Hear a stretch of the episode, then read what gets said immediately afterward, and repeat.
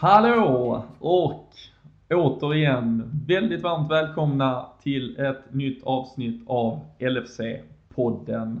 Det är ehm, avsnitt 3 på säsong 4 och det är eh, jag, Robin Bylund, som är tillbaka i programledarstolen efter att ehm, Fredrik Eidefors med den äran vikarierade här förra veckan när jag befann mig på semester. Ehm, uppställningen utöver det är dock intakt sen senast med dock enda ändringen att Fredrik nu har tagit ledigt idag istället. Men eh, åsiktsleverantörerna finns kvar i form av Karl Sundqvist, Daniel Forsell och Christian Andersson. Ni börjar ju lära känna dem där hemma nu och eh, idag ska ju de och vi tillsammans få äran här att snacka upp ordentligt inför premiären mot Arsenal som väntar här om en dryg vecka på söndag. Men eh, först och främst innan vi kickar igång ordentligt så vill jag såklart slå ett slag för LFC.nu och den svenska supporterklubben där eh, man just nu också, om man blir medlem och pröjsar in en liten, liten hundralapp eller två eller lite fler beroende på om man vill ha ett snyggt medlemspaket med lite härliga godheter. Eh, dels för ett medlemskap men också är med i utlottningen av en resa till Anfield. Så går ni och sådär tvekar lite om det är värt eller inte att bli medlem, blir det nu ypperligt läge och ni kan som sagt vara med och vinna en resa till Anfield. Så um, bara att klicka er in på lfc.nu.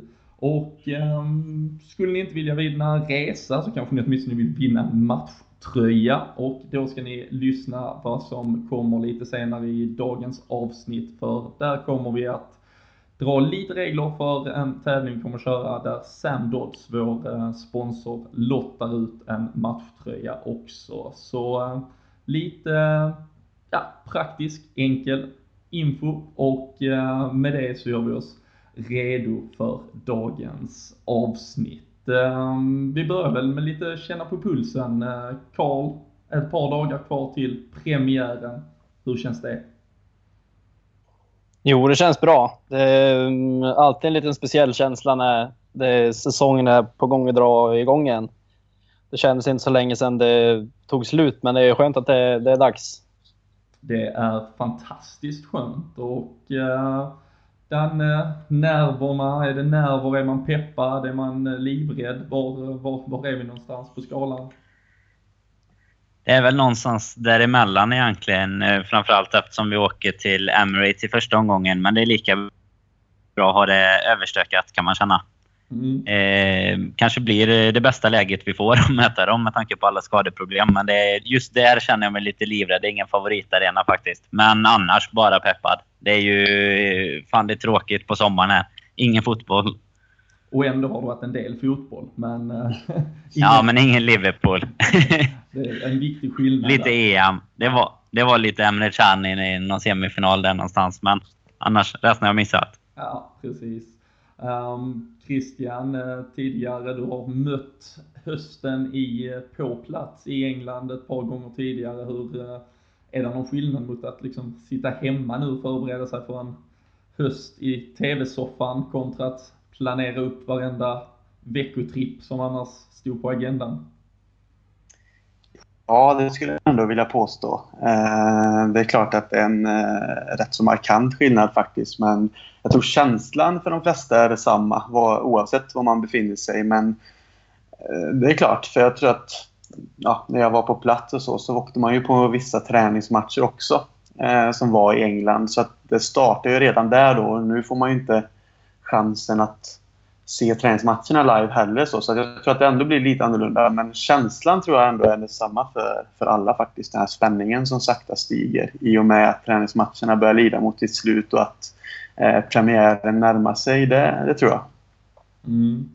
Nej, det är ju verkligen, ehm, jag skrev, det kändes också på något sätt som att allvaret började nu. Du nämnde liksom träningsmatcherna, helgen som var här med Barcelona, Mainz, framförallt kanske Barcelona, vi kommer att återkomma till det, men just när man liksom äntligen börjar se nu att laget liksom tar form, det är tempo, det är liksom puls och eh, nej, man är taggad. Hur, hur jobbigt det än var att avsluta förra säsongen som vi gjorde så, så sitter man här nu och verkligen känner hur det bara dunkar till varje gång man nu tänker på det, börjar snacka om det och förbereda sig inför det som komma skall. Eh, ni eh, snackar ju mycket USA-turné och eh, de matcherna som hägrade där för en vecka sedan. Och i stort sett bara timmar efter att ni hade spelat in så var det ju matchen mot Roma som var kvar av USA-turnén. Vi behöver ju bara egentligen kort nämna den. Det blev en förlust med 2-1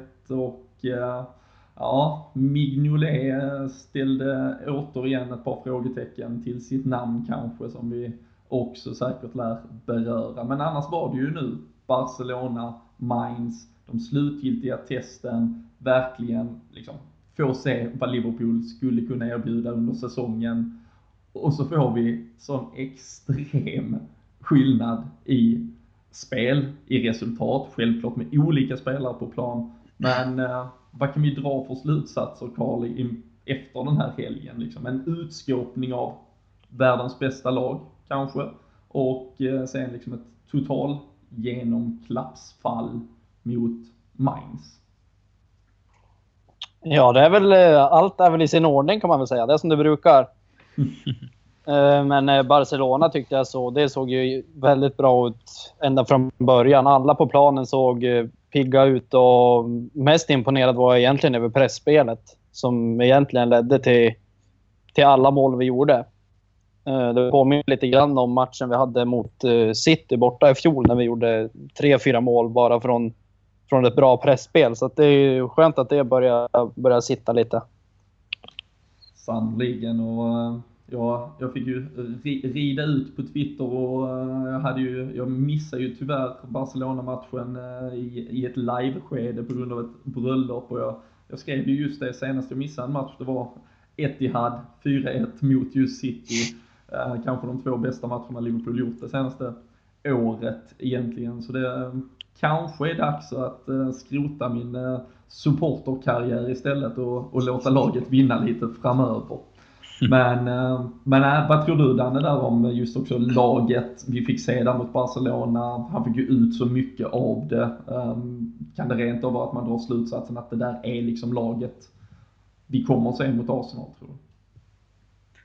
Mm, I stort sett i alla fall. Eh, det är väl egentligen vänsterbacksplatsen lite eh, tveksam där med Milner. Vi diskuterade ganska mycket förra veckan också om, eh, om han kommer spela från start eller vart han kommer användas hela säsongen egentligen. Men Moreno har väl inte heller rosat marknaden under försäsongen så att det är väl kanske inte helt omöjligt.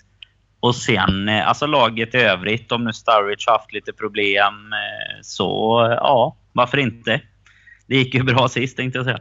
Ja, det är sannoliken. Sen eh, bar det av till, till Tyskland egentligen då bara timmar senare. Match inte ens 24 timmar senare och ett par spelare faktiskt till och med ganska förvånansvärt tyckte jag som, som ändå faktiskt eh, startade båda de här matcherna och spelare som faktiskt fick nästan lite drygt 45 minuter i båda matcherna där jag trodde kanske man skulle rotera helt och hållet.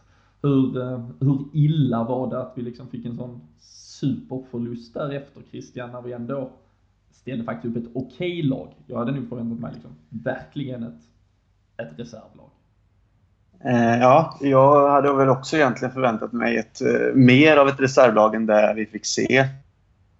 Eh, det som irriterar mig lite är väl kanske, jag vet diskuterat det med lite folk och lite vänner sådär, men även folk från Liverpool också. Jag hade några som var nere eh, i Tyskland och följde som jag pratade lite med. Eh, bara liksom kort smsa. Eh, men i alla fall, eh, det som var irriterande just som jag personligen tycker var väl lite den här karaktären. Jag har inte problem med att vi förlorar eh, en träningsmatch. För i grund och botten handlar det om att få matchtid, att liksom få en matchtempo i benen på de flesta spelarna. Men jag tyckte att karaktären jämfört då med Barcelona-matchen var som bortblåst.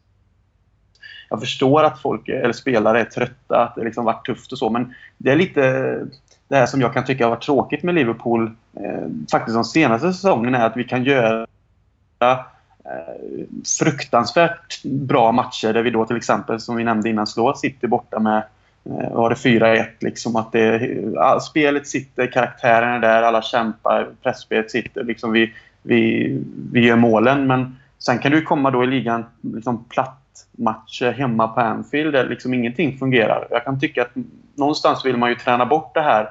Och jag, är lite, jag tycker det är lite oroväckande att man ser det även då, även om det nu bara är en träningsmatch, men att man ser en match jämfört med den andra är helt ja, svartvit så att säga. Det är helt olika. Sen som sagt får man väl dra, eh, finns för stora eh, slutsatser heller. Så det är en träningsmatch och det var match väldigt eh, tätt inpå. Men eh, det tycker jag kan vara lite irriterande faktiskt. Jag, jag kan störa mig lite på det. Mm. Har ni förresten någonsin varit med om att eh, liksom, ett lag spelar två matcher mindre än 24 timmar med, med mindre än 24 timmars mellanrum? Det, det kändes som en extremt märklig uppladdning. Föga, jag tror aldrig jag har sett det tidigare, att man spelar på det här sättet. Jag hade ju samma tanke som eh, du pratade om innan egentligen, om att man skulle ha två helt olika trupper i stort sett. Och då hade det inte varit lika konstigt om man hade ställt upp två helt olika lag. Men just det som ni nämnde där, att, eh, att egentligen samma spelare gick ut och spelade mindre än 24 timmar efter. Det, det, känns, det känns bara konstigt alltså. Och ett par till och med ungtuppar, förlåt mig, men som liksom flögs in vid sidan av som egentligen inte var en del av truppen för att fylla ut det. Det var, det var liksom ingen, ja, det kändes inte som någon tanke fanns i den, varken startelvan eller riktigt i bytena eller någonting heller. Så jag vet inte om det var bara något illa tvunget och att man passa på att ge individuellt spelare lite minuter men att man kanske inte såg det som någon laginsats där det skulle ges resultat. För det, det kändes förvirrat, minst sagt i alla fall. Ja, vi, disku vi diskuterade ju förra veckan just det där att Barcelona-matchen kanske var just den matchen där, där eh, en tänkt startelva mot Arsenal skulle få gå ut och liksom spela en, en hel match. Nästan en hel match. Eh, Eh, med vissa undantag. Och sen då att det, laget mot Mainz då kanske skulle vara en möjlighet för de som inte riktigt är tänkt för startelvan att kanske visa upp sig ändå. Men eh, nu som vi nämner så blev det ju liksom ändå att det blev väldigt många byten och till och med de som eh, startade liksom mot Barcelona var med och, eh, mot Mainz och man bytte i halvlek och så. Så, jag, som du säger Robin där, jag tycker att det var det är lite förvirrande att det, när det var match så tätt emellan att det blev som det blev så faktiskt. Vad tror ni? Klopp var ju ute, han var ju ute först efter Barcelona-matchen och liksom förtydliga att man ska inte dra en växel av en stor seger. Han fick ju sen liksom rida ut med egentligen samma omvända tal efter Mainz, att man inte ska dra någon växel av förlusten. Um, om ni bara spontant liksom ändå eh, drar någon liten slutsats så hade det, hade det varit skönare att gå in med liksom 4-0 självförtroendet eller fanns det en risk för lite hybris då eller kan det liksom rent av vara bra att ha fått en rejäl törn och att man måste tänka till lite inför Arsenal om vi bara tänker resultaten vi fick ut av helgen här, Kalle? Jag vet inte, det kan ju vara lite så att vissa av spelarna kanske inte hade nyktrat till riktigt från segern mot Barcelona, men eh, jag tror egentligen det kan ju vara bra också att få en sån där en riktig smäll som ger oss ett wake-up call att nu får vi fan ta och tagga till inför Arsenal till helgen. Ligan drar igång eh, så att, eh, jag, jag, tror i grunden att det kan vara bra att man får stryk. Självklart, självklart vill man ju inte gå och få stryk för sista matchen innan säsongen börjar, men jag tror det kan vara lite, lite bra ändå nu när det, när det är gjort, så att säga. Det känns ju, tänker jag annars, att det skulle kunna vara lite liksom farligt att på något sätt ha slått Barcelona med 4-0 och tro att det bara är att liksom rulla ut på Emirates och, och försöka kopiera den insatsen. Så, ehm, så jag är väl också inne på den banan egentligen att resultatet är såklart tufft, det är lite hårt. Ehm, hela situationen känns lite märklig. Men, men jag tror väl ändå att det kan finnas något eh, positivt att bygga ut från den då, Att liksom hela den här veckan handlar om att liksom sätta någon, eh, ja, egentligen en, en mix av det vi fick uppleva och liksom bygga vidare och förstå att den där Barcelona-insatsen kom av just en fantastisk insats och att den inte är något som vi kommer få ut per automatik av spelarna bara av att ställa sig på planen helt enkelt. Så, eh, vi får väl hoppas att eh, man kraftsamlar och är redo nu till på söndag. Men om vi stannar annars vid just Barcelona-matchen som eh, såklart på många sätt var fantastisk. Inramningen, nästan 90 000, Wembleys näst största publiksiffra sedan nybyggnationen. Ehm, ett hav av rött. Luis Suarez fick återvända till England, möta sitt gamla lag. Ehm, Christian, vilka var dina favoritbitar ur den där ändå så härliga segern? Eh, det var nog spelet stort sett överlag och eh, pressspelet liksom. Att det kändes som eh, att liksom alla på något sätt visste sin roll. Eh, hjälpte varandra över hela plan och det kändes, även om Barcelona hade mycket boll också, så var vi liksom, när vi satte pressspelet och vann boll så var vi väldigt, väldigt snabba och kom till flera avslut. Så att just det jag tar med mig för den matchen kontra Mainz, det är just att laginsatsen, att eh, pressspelet satt så att Barcelona inte fick vända upp så mycket. Eh, och sen, eh, jag älskar ju att se Mané spela också. Alltså. Han har sån fart och han är trixig. Du vet inte riktigt vad han ska göra. Han är oberäknelig. Så att, eh, där tror jag vi har en eh, toppenspelare. Så att, eh, jag tar med mig helheten i den matchen. Det, det är den godbiten. Mm. Vad tyckte ni andra? Daniel, vi kan stanna med dig. Mané äntligen så fick han sitt första mål. Dels vikten av det och annars hans insats i övrigt när han nu har hela försäsongen egentligen liksom sådär visat tendenserna men det kändes som att han på något sätt exploderade i lördags. Jag ska säga att jag är positivt överraskad även om jag visste att det är en bra spelare vi har fått in men någonstans fanns väl lite den här känslan av att nu värvade vi ytterligare en kille från Southampton och ska det gå denna gången liksom? Men Eh, försäsongen överlag har, tycker han har sett riktigt bra ut och jag, jag skulle nog vilja ha med honom en av de första jag skriver upp i startelvan inför, eh, inför Arsenal-matchen. Så det är riktigt kul att se faktiskt. Mm. Och vi ska ju såklart komma till just den där startuppställningen mot Arsenal. Jag tror många sitter och liksom själv kritar ner vad man tycker och tänker och hur vi ska kunna formera det här. Eh, en annan stor diskussion har väl, eller håller väl på att bli, den håller nästan på att bygga sig själv här, men mittbacksparet, Kalle, ehm, Ragnar Klavan kom in och var en eh, högst ifrågasatt på många sätt värvning om han skulle nu vara något annat än en, ja, en ny Kolo så att säga. Plötsligt så står han tillsammans med Dejan Lovren och nollar Leo Messi och Luis Suarez. Hur, eh, hur stärkte de sina aktier och hur bra var deras insats tillsammans där i lördags? Eh, jag är väldigt positivt överraskad av Klavan. Man kan ju tycka att det, det, kan bero på att man inte hade några förväntningar överhuvudtaget, men jag tycker han ser riktigt bra ut. Eh, tydlig i sin spelstil och sen eh, kombinerar de varandra bra, både han och eh, Lovren. Så att jag är jäkligt imponerad av de två. Jag skulle vilja se han från, från start mot Arsenal till helgen. Mm. Du ska få anledning att återkomma till det också. Eh, Joel Matip var ju annars tillbaka och och inledde här mot uh, Mainz i en uh, då lite tuffare uh, utsatt insats men, men såklart också i en miljö som kanske inte var helt ordinarie i övrigt. Så man får väl se lite vilka växlar som dras av det och hur, hur fysiskt då också redo Matip nu är inför helgen. Men vi ska nog alla få, få säga vårt i den där mittbacks frågan. Ehm, om vi annars försöker nu summera och liksom knyta samman säcken från den här långa, eh, faktiskt extremt matchintensiva försäsong som det har varit, hela nio matcher. Ehm, jag spontant, dels den här Mainz-matchen trodde jag skulle bli ett riktigt reservlag. Trodde väl också att många av de här första matcherna mot eh, de lokala lagen, om vi säger så, nästan också skulle bli riktiga så här ja, eh, lufta, lufta ungdomar, även om det såklart till viss del blev men vi såg ju även en spelare som Mané som egentligen har varit med då från början här. Eh, om ni får peka ut någon spelare annars som ni tycker liksom under hela den här långa försäsongen har stärkt sina aktier inför säsongen och kanske peka ut en eller två som, som tyvärr då har spelat sig lite längre från laget. Eh, kan du peka på något speciellt där, Danne? Jag tycker väl på det positiva planet så är jag ju väldigt imponerad av Grujic också utöver, utöver Mané. Även om Mané kanske var mer eh, närmare startelvan så att säga innan också då. Men jag, jag tycker Grujic har sett riktigt spännande ut och med sin ålder och allt riktigt bra kapital för, för framtiden. Mm. Sen är det väl egentligen eh, lite som jag var inne på innan. Jag tycker väl att det kanske är Moreno som inte har... Han skulle väl på något sätt skaka av sig lite den här, den här avslutningen han hade på förra säsongen, hade man hoppats. Men det tycker jag väl inte, kanske inte att han har gjort. Och sen eh, så, så är det ju det som du var inne på, att vi har ju målvaktsfrågan är ju ett... Eh, ja, det blir ju... Det blir inte kul att behöva, behöva välja mellan Mignolet och Manninge.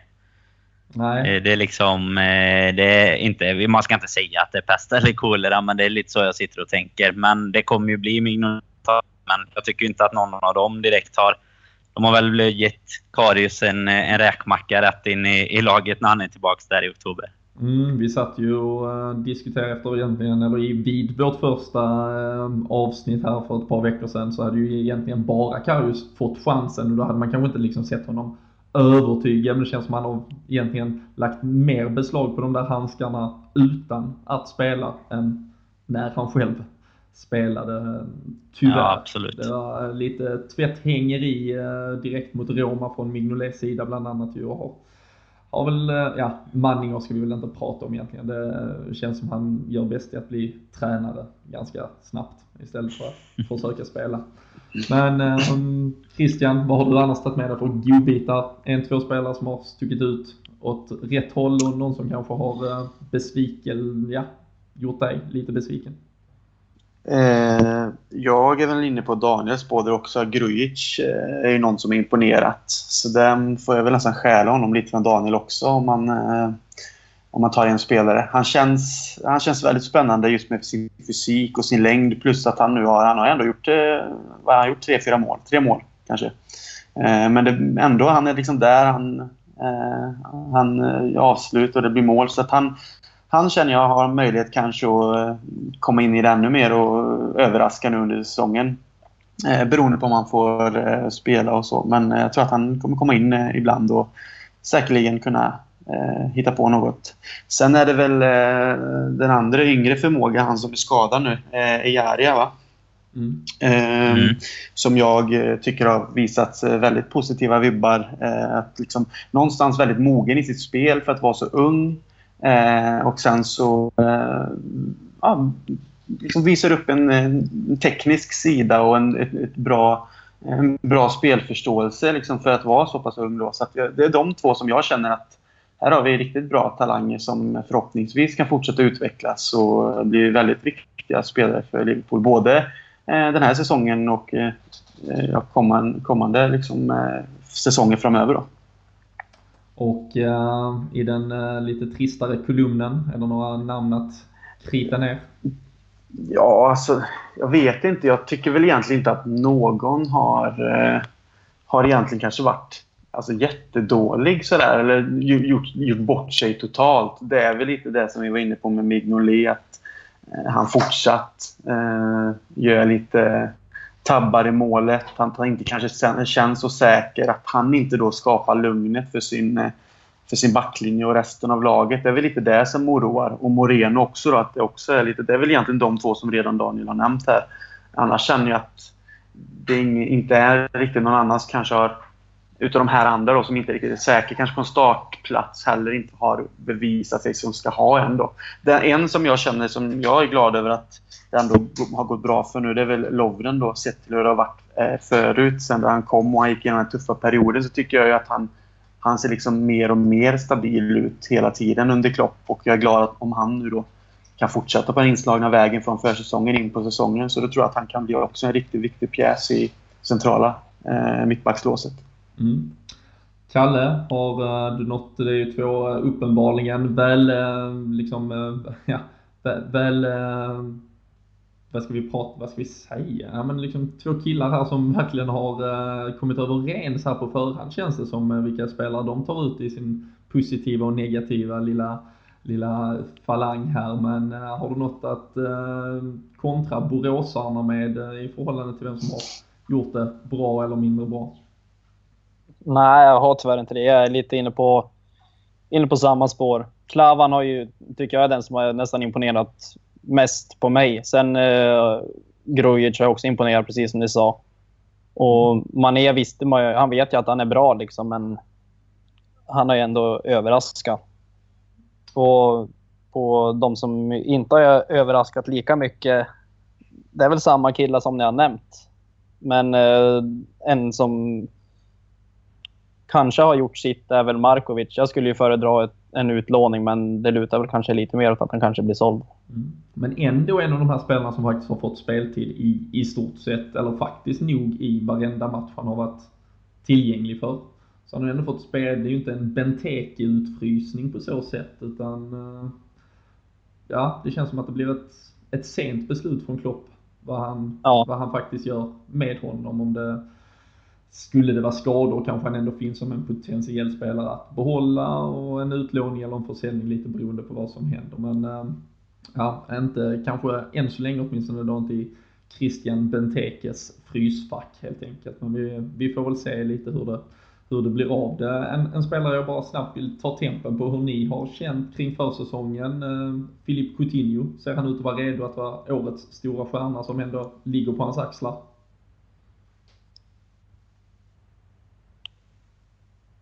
Någon? Tystnad. Ingen som riktigt vågar säga ingen någonting vågar ta den. Nej, men alltså får man, han, det, det, ska ju förväntas så mycket av honom och, och jag, jag, är, jag är fortfarande där att jag inte kan bli helt övertygad alltid. Jag vet inte hur ni känner. Nej, men jag, det, det... jag håller väl med egentligen. nu, nu tog alla den istället. Men jag håller med om eh, det som du säger Robin. För jag tycker att han kan vara han, eh, jag tror han nämnde förra veckan också att han har en, ju en otroligt hög högsta nivå och det vet vi om. Men han kan ju också försvinna helt ur matcher och det gör ju inte de här allra största stjärnorna som lyfter sina lag över en hel säsong. De eh, försvinner ju inte i, i två, tre raka matcher utan att egentligen göra någonting. Och det var till och med vissa gånger under säsongen då man kanske undrar om han behöver vila lite. Liksom. Och det, jag tycker väl att på försäsongen har han inte visat att han kommer att, att dominera ligan den här säsongen. Men han har inte heller gjort något som gör att han, att han inte... Det, det finns absolut en chans att han eh, kommer att vara riktigt bra för oss. Kritar alla ner han i startelvan direkt utan att ens tänka två gånger mot Arsenal? Jag vet ja, inte. Yes.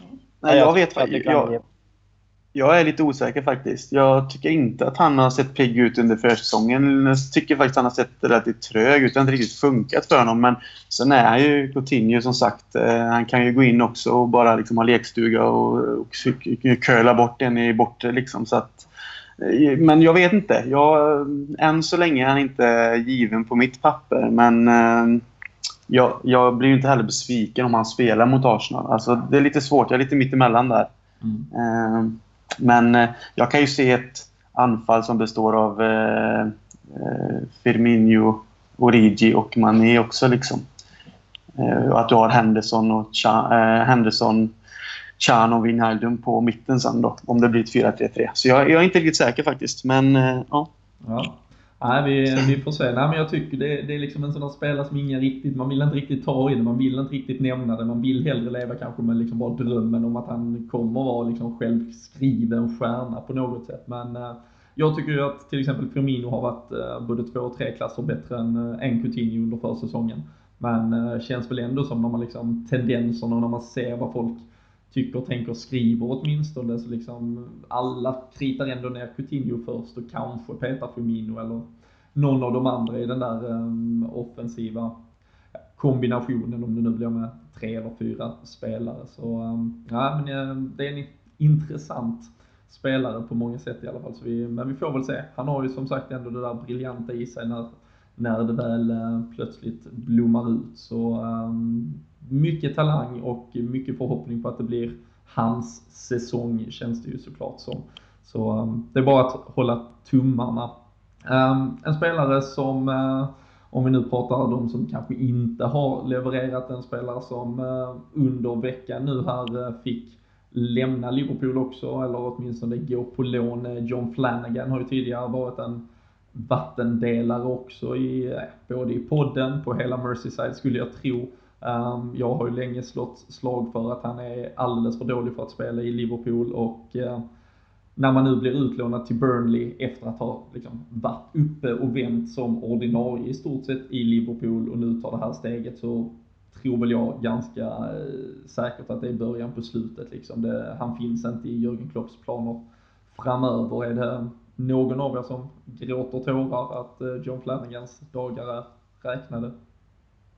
Nej, det gör man inte. Det är, det är, det är en spelare som, jag, som man alltid har gillat. Han har ju en, en bra attityd. Men han Nej, kanske jag inte har är aldrig gillat honom, Kalle. Jag har aldrig gillat honom. Nej, jag vet.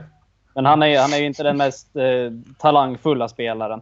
Men att han är liksom local lad gör det lite lättare att, att tycka om honom. Jag, tror, jag tycker det är bra att han, han blir utlånad till en klubb där han bör kunna spela varje vecka. Så får man göra en bedömning eh, därutefter om man, om man är tillräckligt bra. Men är han utlånad nu med den situationen vi har på ytterbacksplatserna, då det känns som att det är spiken i kistan att han kanske, han kanske inte duger till. Men tror ni ändå inte att det är en utlåning som på någonstans förhoppningsvis ska få honom att komma in i matchtempo igen från det att han var skadad? För han skriver ändå på ett nytt långtidskontrakt och eh, som jag ändå förstår det och har läst så har väl Klopp ändå sagt att han, han hoppas att han ska kunna komma tillbaka till en nivå som han hade innan sin skada och att han kan kanske ändå figurera i framtidsplanerna. Eh, sen tror inte jag heller att han kommer vara en startspelare men att det här ändå är en möjlighet för honom att få eh, speltid och spela en hel säsong och på något sätt kanske bevisa för Klopp att han, han ska vara med och kämpa. För eh, jag vet inte varför annars han liksom blir erbjuden ett långtidskontrakt om det är så att man redan har börjat tänka på att eh, ja, öppna dörrarna och eh, sälja honom. Liksom. Jag tror att Jörgen Klopp kände ganska stor press på att, liksom, att det första man gör är inte att skeppa ut en local lad som är, har gått skadad och inte fått chansen och att eh, liksom hela klubben kände att det var ett ganska ja, nästan marknadsföringsmässigt snyggt beslut att ge honom det där kontraktet eh, som, som liksom ändå en, eh, en majoritet säkerligen alltså liksom tyckte att han på något sätt förtjänade. Men eh, jag tror väl att den här utlåningen är absolut början på slutet. Jag kan inte se att man liksom oavsett om man gör en liksom helt okej okay säsong i Burnley, att det skulle vara liksom, vi hade väl rasat här och nu om vi hade liksom köpt en ytterback från Burnley, så inte ska vi väl då liksom plocka in en ytterback från Burnley nästa sommar heller. Utan eh, vi måste ju ha högre krav än eh, vad John Flanagan erbjuder. Och, eh, det är väl lite liksom, jag känner samma med de här spelarna man ser som kommer nu med sådana här Conor Randall som är liksom, han är ju fullständigt urusel fotbollsspelare och ändå så liksom harvar han runt fortfarande i eh, klubben och mm, tycker väl att vi liksom kring den där romantiken med de uh, unga lokala, ibland bara ska släppa dem lite tidigare. Um, Ryan McLaughlin var ju en annan ytterback vi hade kvar länge, så idag kritar han på för Oldham, liksom ett ettårskontrakt får han där. Det, det är den nivån tyvärr många håller, inte för att John Planningen är nere där kanske, men eh, det känns som att vi ibland liksom håller dem lite väl länge. Um, även om jag förstår att man såklart vill liksom kanske få tillbaka pengarna man har investerat i dem och liksom därför behöver skylta dem lite i ett A-lagsfönster innan man kan släppa dem. Men uh, tror väl också att sådana här som Andre Wisdom och, och några andra måste liksom, de ska bara, de ska bara liksom sållas ut nu. Det, det är dags för dem att eh, gå vidare. Men, eh, ja, nej, jag, jag förstår hur du menar Robin, så att, eh, det är ändå det, många av de här ytterbackarna och även som Winston. De, det känns som att vi någonstans producerar eh, försvarsspelare på samma nivå. Så aldrig någon som riktigt tar steget. De är lite av samma, samma material allihopa då, som du säger. Alltså så, det är lite så faktiskt tyvärr. Men eh, jag, jag förstår vad du menar. Jag förstår din poäng. Mm. Och jag tror att annars måste den där utlåningen liksom komma tidigare så att de får liksom i unga dagar liksom, när de faktiskt liksom är de här talangfulla upcomersen, alltså att de får att etablera sig då i kanske ett Championship-lag och sen få en säsong i Premier League. Men, eh, men de har ju tyvärr, det har inte varit någon som riktigt har tagit det steget. Vi har liksom lång rad nu med Martin Kelly, Wisdom, Flanagan, Randall som inte riktigt, riktigt duger till. Så vi får väl, eh, vi får väl hoppas att det istället eh, investeras lite pengar för ehm, inte kan vi väl faktiskt starta säsongen nu med Alberto Moreno, ensam egentligen vänsterback, Nathaniel Klein, ensam egentligen högerback. Jag räknar inte Conor Randall och eh, James Milner då egentligen. Kanske också Emre Can, vikarierande ytterbackar men eh, är det dags nu Kalle att att gå till banken, hämta ut pengarna och, och leverera någonting. Ja, det har det varit ganska länge tycker jag. Men eh, grejen är att vi skulle ju behöva ha en, en riktigt bra vänsterback som, som egentligen skulle kunna peta Moreno. Och inte bara någon som kan utmana honom. Och sen eh, låta Milner vara backup till, till Kleinen. Det skulle behövas. Så att eh, en riktigt bra vänsterback tror jag skulle kunna lösa problemet. Finns det några, tror vi? Eller är vi för snåla kontra vad vi liksom egentligen söker och, och blir det istället bara någon, något backup nödlösningsprojekt lite senare i sluttampen av fönstret? Jag vet inte riktigt vad det finns för vänsterbackar på marknaden, men eh, vi var ju där och högg lite grann på De Chiglio. Han var ju inte sugen uppenbarligen, men en spelare som jag tycker vi hade kunnat visat lite intresse för innan är ju Ding som gick till Barcelona. I övrigt vet jag inte så många hyfsat bra vänsterbackar som finns på marknaden. Nej, det är ju, jag och Fredrik Eidefors har ju slått slag för Ricardo Rodriguez nu i tre års tid, men eh, det är ingen i klubben eller någonstans som vill, vill lyssna på oss eller eh, investera de pengarna visst. Eh, men vad tror du Dan, får vi liksom, tror du att klubben vågar de liksom starta säsongen på detta sättet? Eller inser de att det måste, ja, man kanske får släppa på principer och liksom eh, strategier och bara splash the cash, även om vi bara får något som kanske är okej. Okay. Men att det måste göras något. Det är väl lite det risken känns som att det blir, tycker jag i alla fall. Att det kommer att bli någon som kanske inte går in och tar en ordinarie plats utan att vi kommer få pumpa upp ganska mycket pengar för någon som som egentligen kanske ska, ska agera lite andra val. Men det behövs också göras i mina ögon. För jag menar, nu har vi gjort oss av med Brad Smith som kanske också kan kvalificera in i den här ligan av backar som har eh, gjort eh, Andrew Wisdom och John Flanagan och lite den här, gjort den resan. Och eh, gjort sig av med honom, gjort sig av med Flanagan, då måste vi ju någonstans ersätta med någonting i alla fall. För eh, som du nämnde innan, vi har egentligen en på varje position just nu som är ha det som ordinarie. Och jag menar, vi kan ju inte... Alltså, går någon av dem sönder, eller går Klein till exempel, som väl är den bättre av dem, går han sönder på högerbacken och vi inte har något riktigt att, att backa upp med så... Eh, då kan vi hälsa hem redan från början ju. Så det är lika bra att, eh, att värva någonting. Mm. Oavsett men, egentligen, men det... tycker jag. Alltså jag tycker även vi kan ta in någon som inte är, är ordinarie om man säger så. Alltså vi måste ha någon, någon backup på positionen. Lite Klavan aktigt liksom. Det enda vi har egentligen på vänsterbackspositionen är ju Joe Gomez som är skadad.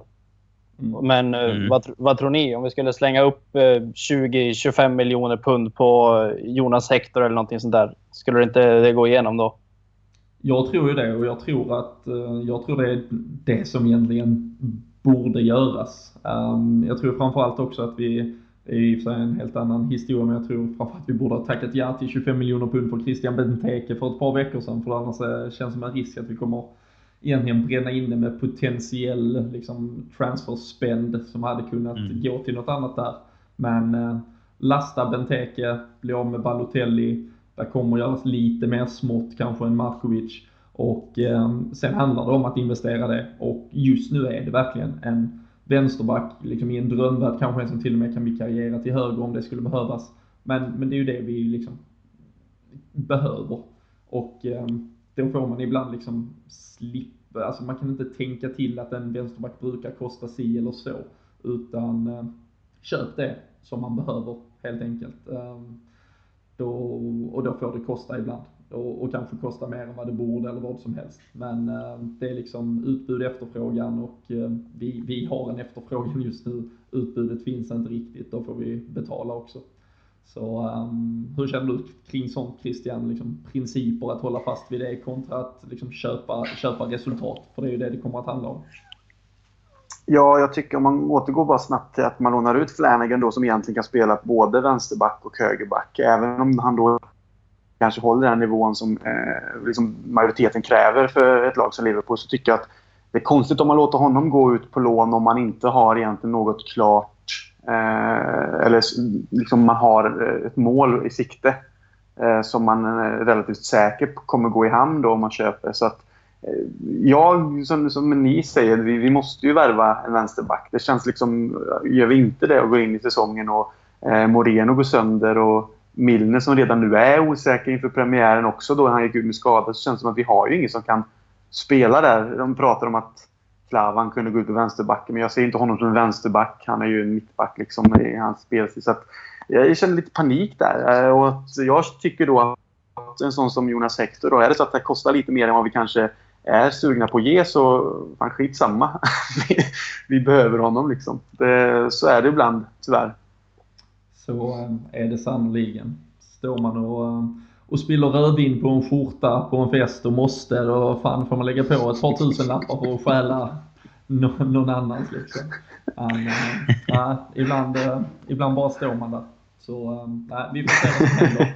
Äh, Klopp sa ju också på en av sina senaste presskonferenser att det kan absolut hända någonting redan innan Arsenal-matchen, men underströk ju sen också att det finns två veckor kvar även efter Arsenal. Och det, det har ju hänt förr att man inleder säsongen med ett lag och um, att det ändå hinner hända mer redan efter premiären. Så um, vi får väl se. Nu börjar kanske tiden ändå bli knapp att, att spela inåt redan mot Arsenal, men um, hade ju inte gjort uh, liksom, livet sämre att det åtminstone var något som började lukta liksom nära ingång i alla fall. Så vi, men vi får se och vi håller oss uppdaterade, vi följer det intensivt och eh, hoppas eh, såklart kunna återkomma till det om en, eh, en vecka när vi sitter här igen. Men, eh, men nu är det väl egentligen dags att liksom packa ner den där försäsongen. Vi trycker ner den snyggt och prydligt i en liten box och sätter Premier League-fokus, sätter ligapremiär, Emirates, Arsenal, söndag smäller det.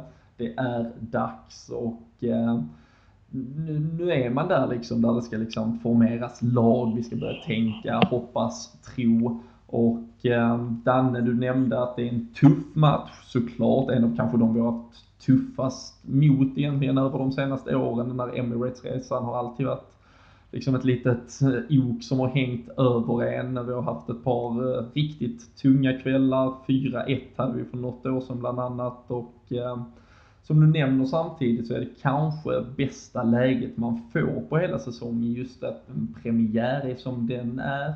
Där allt är lite up for grabs men sen också att det är ett Arsenal som är extremt skadeskjutet faktiskt och eh, kan väl, eh, ja, om vi känner lite oro inför vår backlinje så har de ju sannoliken en ja, tuff nöt att knäcka för att få ihop det där. Såklart med en Peter Cech i målet. Alltid Hector Bellerin, högerback, men har annars då skador på både Mertesacker, Koscielny och Gabriel som gick i sönder här i söndags faktiskt när de träningsspelade mot City i Sverige.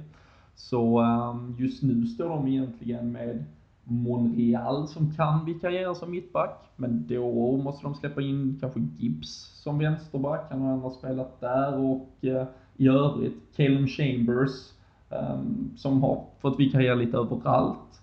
Rob Holding, 20-åring, de hämtade in från Bolton inför säsongen, eller 18-årige eh, Christian Bielik egentligen som, som nu ser ut att vara alternativen på mittbackspositionen. Så vi, eh, ja, Kalle, kan vi få en bättre chans mot Arsenal än den vi har nu egentligen? Nej, det, det är svårt att säga att man inte kan få en sämre. Jag menar, man ska ju alltid möta alla lag någon gång under säsongen. Men är det någon gång man ska möta dem så är det väl nu när de är så pass skadeskjutet. Um, som du sa, de har ju inte så, så många mittbackar av kvalitet redo. Debussy kan väl också hoppa in om det skulle, om det skulle knipa rejält. Men uh, är det någon gång man ska möta dem så är det ju helt klart nu. Även Mesut Özil och eh, Olivier Giroud är ju bekräftade åtminstone av eh, Arsene Wenger på presskonferenserna här ute och, eh, och missar matchen. Så, så nej, känslan på något sätt bör ju ändå vara liksom att vi, om än att vi pratar mycket om våra skador så, så är det ju absolut minst en 50-50 fördelning på den fronten och, och därmed liksom också all chans i världen när man, eh, när man tittar på det rent eh, objektivt utifrån. Men eh, hur ska vi ställa upp nu Danne för att liksom komma med, med fart och komma med press? Vi hade Barcelona-laget, Finns det något extra du vill se? Någon förändring? Vad vill du att Jörgen Klopp ställer på banan mot Arsenal på Emirates? Jag har ju alltid väldigt svårt för att sätta en hel elva bara rakt upp och ner så att säga. Alltså det, man börjar tänka efter och så vill man ha in den spelaren och man vill ha in någon på, på mitten, någon i anfallet. Men om man börjar bakifrån så, eh, så kommer det bli Mignolet i alla fall, skulle jag säga. Eh, det kommer bli Klein, det kommer bli Lovren. Jag vill ha Matip och inte Klavan som Kalle pratade om. Eh, och så vill jag nog ge Moreno chansen på vänsterbacken. Sen jämfört med Barcelona-matchen så skulle jag vilja ha in Henderson jämte eh, Emre Can i, i den här matchen just för att det är just Arsenal vi möter borta. Eh, och har vi Wignallum, som jag i alla fall ser lite mer som en offensiv spelare så vill jag hellre ha Hendersons lite mer, vad ska man säga, sittande egenskaper fast också någonstans den här ledaren som tillsammans med Chan kan trycka på och leda lite det här pressspelet som var jäkligt framgångsrikt just mot Barcelona. Eh, de tre namnen där fram skulle jag vilja ha Firmino, Coutinho och eh, Mané faktiskt. Beroende på hur det är för mest eh, också, men jag skulle nog ändå sätta Mané där. Men sen är det den här kvar då lite i, om man säger att det skulle vara en 4-2-3-1 uppställning så är det ju den här centrala offensiva kvar och där eh, skulle jag ha Vinaldum eller Lalana faktiskt. Där har du laget som slår Arsenal på söndag. um, vi kan väl stanna där. Jag tror vi ändå, tror vi på många namn liksom ändå kan vara ganska överens. Jag tror inte någon liksom kommer komma med något helt revolutionerande om vi tittar då liksom försöker ändå, Mignolet-målet är ju självskriven och eh, Klein, Lovren, Moreno troligtvis självskriven då också på grund av nu dessutom lite skadebekymmer för James Milner. Ehm, ska vi ta de andra positionerna lite mer eh, bara kort och åsiktsmässigt? Ehm, Klavan, Matip, ehm, Karl, vill du slå ett slag på något, något annat än det nu Danne lyfter fram? Nej, det, det, är klart att man hellre, det är klart jag hellre ser Matip före Klavan. Det, det jag vägde in var väl lite den här skadesituationen. Frågan är hur pass redo Matip är. Uh, men uh, mm. klart ser man ju hellre Matip, men jag tror att Klavan kommer starta. Mm. Men, uh, men en Matip som skulle vara redo har liksom inte spelat bort sig på grund av en laginsats som var svag mot Mainz helt enkelt. Utan nej, absolut inte. Det, nej, något, något utöver från din sida där Christian vad gäller backlinje, målvakt eller ska vi röra oss framåt i spelplanen? Eh, vi kan dra oss framåt. Jag säger också Mats Ipp jämte Lovren där. Eh, så att det är bara att ta oss framåt. Mm. Det känns ju sen också som, eh, nu nämnde du ett 4-2-3-1 och det, vi, vi kan inte sitta här som några experter eller som några allvetande och, och vara säkra på något sätt vad Jörgen Klopp väljer men eh, men det känns ju annars som, blir det två sittande eller två centrala mittfältare så känns det ju som att Emre Can är den ordinarie nu. Det är ett år sedan eh, Jordan Henderson absolut hade varit den första man hade kritat ner känns det som. Men att eh, tysken numera är första namnet där och vi jag slängde ut kort på Twitter innan vi satte oss för att spela in det här om vi då ponerade att det var Emre Can som var liksom första namnet ner, ordinarie, och att vi bara skulle fylla på med ytterligare en mittfältare bredvid. Um, 162 personer eh, var snabba med att klicka och tycka. Och eh, ja, James Milner 9% så kämpar i lite uppförsbacke men annars är det ju extremt jämnt mellan just Jordan Henderson och Wijnaldum. Eh, 44% hade valt Jordan Henderson men det är faktiskt övervikt, favoritskap för Wijnaldum på det där centrala mittfältet. Danne har ju sagt vad han tycker. Hur, hur känner du kring det Krille? Eh, jag säger nog Henderson rätt så direkt där om det här, om det vi nu då pratar 4-2-3-1. Eh, eh, att det är Chan och Henderson på det centrala mittfältet. Just för att Henderson, eh, han har, jag har större erfarenhet eh, från de här slags matcherna. Han har bra tempo i benen och han är en ledare. Liksom, och han är ibland en poängspelare också. Men det känns som att vi behöver fysik på mittfältet och ork i benen där. Så att jag slår nog mitt slag för Henderson. Då. Eh, däremot räknar jag inte bort Wijnaldum från eh, startelvan så att säga. Nej, Men eh. Sean Henderson. Ja, ja det är ju som det är flexibla spelare så det är inte heller hugget i sten att, eh, han, att det betyder bänken bara för att han inte tar den centrala positionen i så fall. Men eh, Kalle, hur hade du formerat ändå liksom ditt basmittfält? Är det också Jordan Henderson eh, som går först eller eh, håller du med 47% som tycker Wijnaldum? Nej, jag, jag kör Henderson också. Jag, jag tror det var i första podden som jag nämnde att han har alltid varit en stor favorit. Och jag ser han som en bättre defensiv spelare än Wijnaldum. Så att jag, jag har helt klart honom där. Mm. Nej, det, mm, det, är- det är ju kul på något sätt också att det är liksom en, där, mm, om vi nämnde vänsterbackspositionen innan så är det ju ganska häftigt och härligt att vi för en gångs skull också, tycker jag, liksom pratar två riktigt bra spelare som slåss om, om det nu är en position, det kan ju vara fler och till och med att då en James Milner bara är liksom en ytterligare backup på positionen tyder ju på liksom en extrem styrka och det känns ju som att vi har numera från mittfältet och framåt en riktigt härligt, liksom härlig konkurrenssituation. Och eh, ja, jag är väl, eh, jag är inte helt säker på att, eh, för att jag tycker Jordan Henderson, kanske inte heller på att han blir vald även om eh, det inte har indikerats något annat vad gäller kaptensbindel eller någonting som, som kanske också bör tyda på att Jordan Henderson ändå kommer stå där eh, på söndag. Men eh, det hade varit spännande att komma ut med ett riktigt offensivt starkt lag, sätta hög press och, och egentligen chocka ett Arsenal som, som har ju i sin DNA att vara väldigt spelande och liksom vilja hålla boll.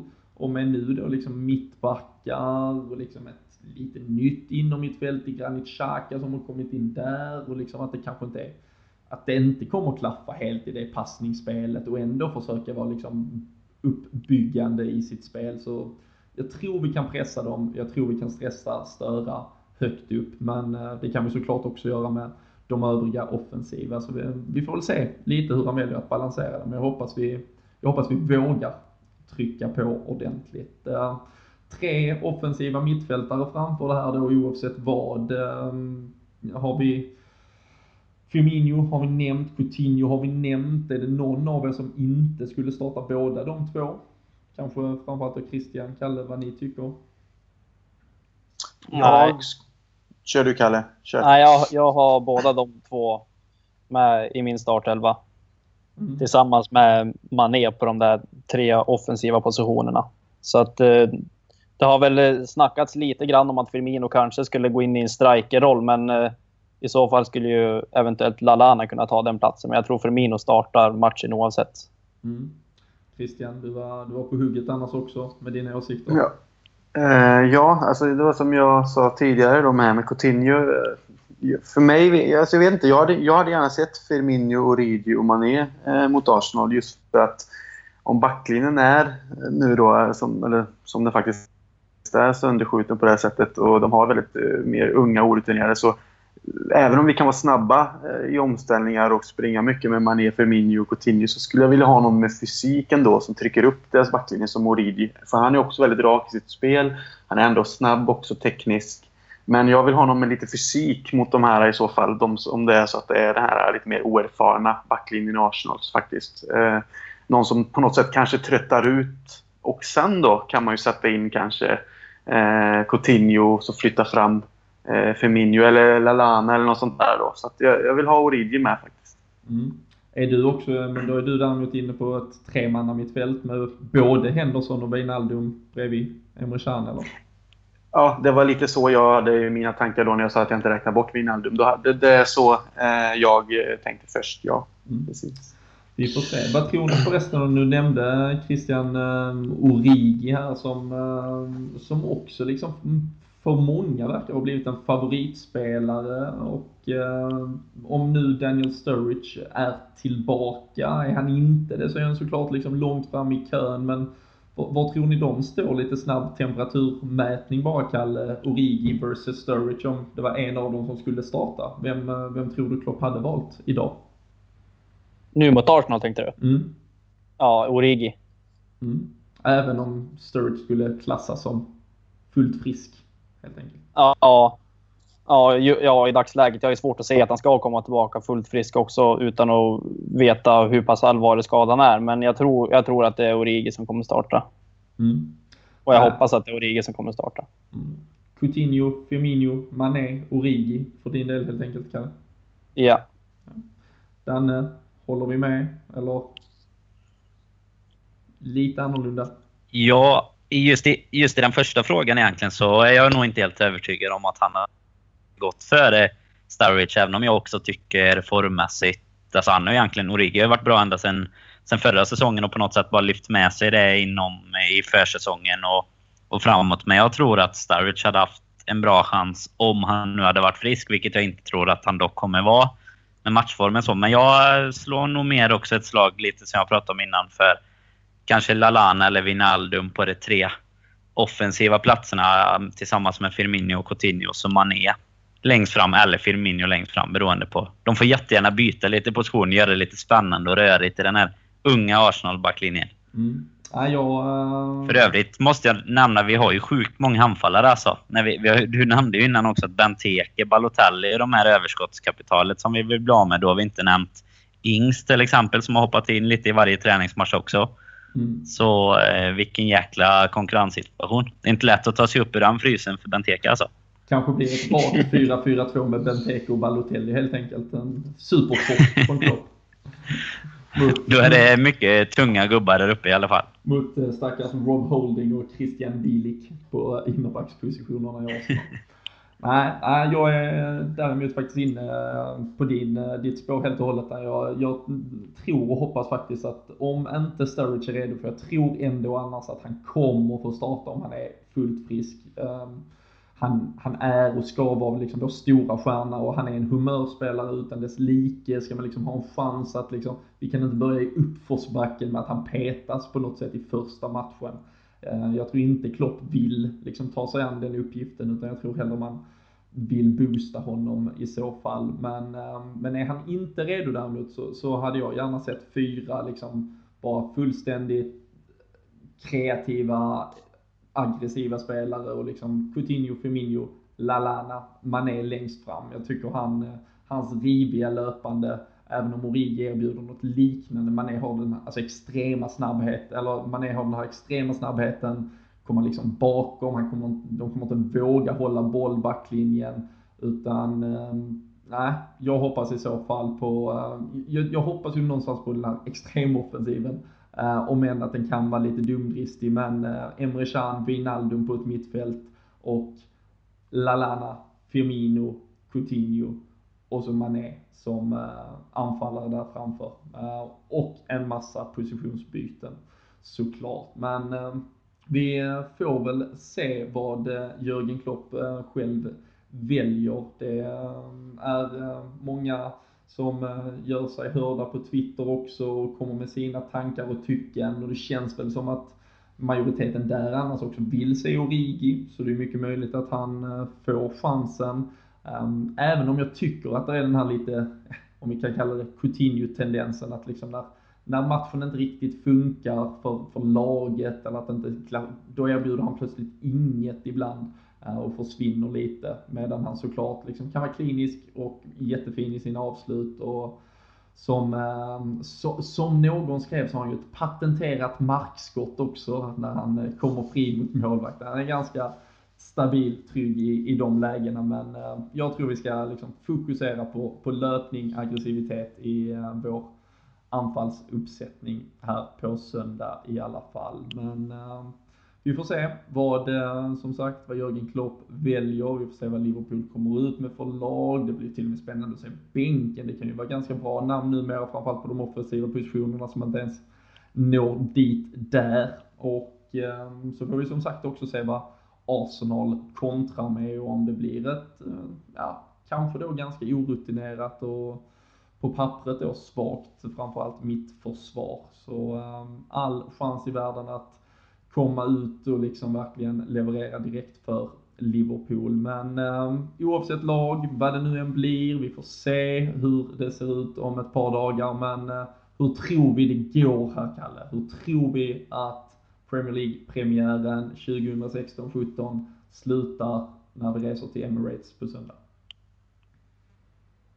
Ja, det är, det är alltid svårt att tippa resultatet mot Arsenal. Dels för att det ofta kan bli mycket mål eh, och även tillknäpp, men eh, två, jag skulle tro 2-1 är mitt tips i säsongspremiären 2016.